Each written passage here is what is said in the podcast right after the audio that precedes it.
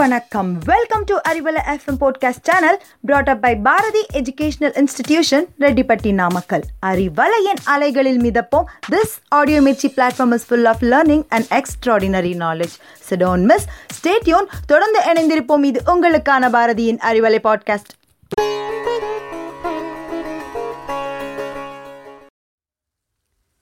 அறிவலை நேயர்கள் அனைவருக்கும் வணக்கம்.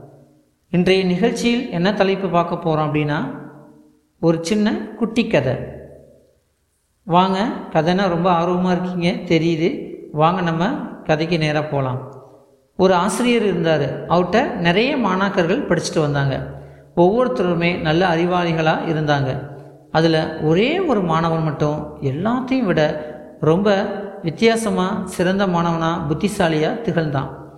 ரொம்ப ஆர்வமாக ஒவ்வொரு நாளும் புதிய புதிய விஷயங்களை கற்றுக்கிட்டான் இதனால் அங்கிருந்த எல்லா மாணவரோட அந்த மாணவன் சிறந்த மாணவனாக திகழ் தென்பட்டான் ஆசிரியரும் கூட அவன்கிட்ட அன்பு காட்டினார் அதிக கவனம் செலுத்தினார். கொஞ்ச காலம் போணுச்சு. அதுக்கப்புறமா அவன்கிட்ட நிறைய மாற்றங்கள் தென்பட்டது அவன் எல்லாத்தையும் என்ன பண்ணான் அப்படின்னா ரொம்ப கேவலமாக ஏளனமாக பார்க்க ஆரம்பித்தான் தன்னை விட மூத்த மாணவர்கள் கூட என்ன பண்ணாங்கன்னா கொஞ்சம் கூட மதிக்கிறது கிடையாது. எல்லாத்துக்கும் மத்தியில் மூத்த மாணவர்கிட்ட போய் ரொம்ப கஷ்டமான கேள்வி கேட்டு அவங்களுக்கு விடை தெரியாமல் இருக்கிறத பார்த்து கைகொட்டி சிரித்து அது மட்டுமல்ல அவங்க அவமானத்தில் அழுகிற வரைக்கும் கேலி செய்யவும் ஆரம்பித்தான் அந்த சிறந்த மாணவன். இந்த விஷயம் யார் காதுக்கு போகுதுன்னா ஆசிரியரோட காதுக்கு போய் சேருது. அடடா இந்த அகம்பாவம் அவனை அழிச்சிடுமே என்ன பண்ணலாம்? ஒரு நல்ல மாணவன் நாசமாகக்கூடாது. அப்படின்னு அவர் நினைக்கிறாரு. அவனது தப்பை அவனுக்கு உணர்த்தணுமே. நேரடியாக அறிவுரை சொன்னோம்னா அவன் கண்ணை மறைக்கும். அது இல்லாமல் அகம்பாவத்தில் நம்மளையே கூட எதிர்த்து பேசலாம். என்ன பண்ணலாம் இதுக்கு? அப்படின்னு ஒரு வழி யோசிக்கிறாரு. மறுநாள் அவனை கூப்பிட்றாரு. தம்பி இங்கே வாப்பா அப்படின்னு சொல்கிறாரு பக்கத்தில் வந்து நிற்கிறான் பக்கத்து கிராமத்தில் உள்ள என் நண்பர் ஒருவர் இறந்து விட்டார். அவர் வரலாற்றை நன்கு கரைத்து குடித்தவர். இரநூறுக்கு மேற்பட்ட நூல்களை எழுதியிருக்காரு.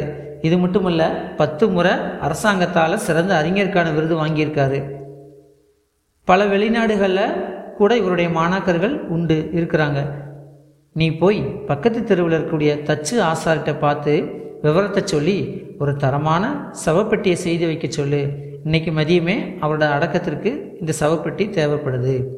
இதை உன்னால் மட்டும்தான் சிறப்பாக செய்ய முடியும் அப்படின்னு ஆசிரியர் அந்த சிறந்த மாணாக்கனை பார்த்து சொல்கிறார் கடைசியாக அவர் சொன்ன அந்த அவனை உயர்த்தி சொன்ன விதம் வார்த்தைகள் அவனை உற்சாகப்படுத்திடுச்சு இதோ உடனே செய்து முடிக்கிறேன்யா என்று சொல்லிட்டு ஆசாரி வீட்டுக்கு வேக வேகமாக போனான். ஆசாரி அவனை பார்த்துட்டு வாப்பா உட்காரு என்ன வேணும்? அப்படின்னு சொல்கிறப்ப இந்த மாதிரி விஷயம் அப்படின்னு சொல்லி சொல்கிறான் அவனும் மதியத்துக்குள்ளே ஒரு தரமான சவப்பெட்டி வேணியா அப்படின்னு சொல்லி அந்த சிறந்த மாணவன் ஆசாரிட்ட சொல்கிறான் ஆசாரி இறந்து போனவரோட விவரத்தை சொல்லு அப்படின்னு கேட்குறாரு அந்த மாணவன்கிட்ட அவனும் ஆசிரியர் தனக்கு என்னென்ன விஷயத்தை சொன்னாரோ அதை அப்படியே ஒன்று விடாமல் சொல்லி முடிக்கிறான். அவன் சொல்லி முடிக்கிறதுக்குள்ளே ஆசாரிக்கு ரொம்ப கோவம் வந்துருச்சு. ஏண்டா இன்னைக்கு நீ பொழுதுபோக்க நான் தான் கிடச்சனா? செத்த பணத்தோட விவரம் சொல்லாமல் வேற என்னமோ வளர்றியே. நீ படித்தவன் தானடா என்றார். இந்த கேள்வி அவனை ஆத்திரம் மூட்டியது அவரை பற்றி இவ்வளோ சொல்லியும் புரியலன்னு சொன்னால் நீங்கள் தான் ஒரு அடி முட்டாள் அப்படின்னு சொன்னால் ஆசாரியை பார்த்து இந்த சிறந்த மாணவன். ஆசாரி சொல்கிறாரு அடே அறிவு கெட்டவனே என்னதான் படிச்சிருந்தாலும் விருதெல்லாம் வாங்கியிருந்தாலும் எனக்கு அது பணம்தான். எனக்கு வேண்டியது அதோட உயரம் நீளம் அகலம். நீங்கள் படிக்கிற படிப்பெல்லாம் உடம்புல உசுறு இருக்கிற வரைக்கும் தான் உனக்கு பெட்டி வேணும்னா மரியாதையாக போய் அளவெடுத்துக்கிட்டு வா அப்படின்னு ஆசாரி அந்த பையனை பார்த்து சொல்கிறாரு எங்கோ பளிர்னு அடி விழுந்தது அவனுக்கு. என்னது? மனித அறிவு இவ்வளோதானா இதுக்காகவா இத்தனை பேர் அவமானப்படுத்தினேன்? அவமானம் பொங்கியது. கூனி குறுகியபடி ஆசிரியரின் முன்னால் போய் நின்றான் அந்த மாணவன். ஆசிரியர் சிரித்துக்கொண்டே கேட்டார் என்னப்பா சவப்பெட்டி அடிச்சாச்சா? அவன் பதில் சொன்னான் அடிச்சாச்சு என்னோட தலைக்கணத்துக்கு அப்படின்னு சொன்னான்.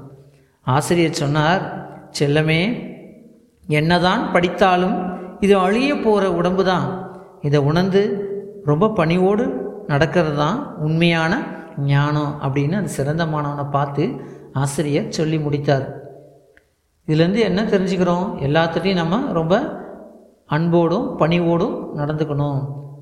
தலைக்கணம் கூடாது அகம்பாவம் என்றைக்குமே இருக்கக்கூடாது அப்படிங்கிறத இந்த கதையின் வாயிலாக தெரிஞ்சுக்கிட்டோம்.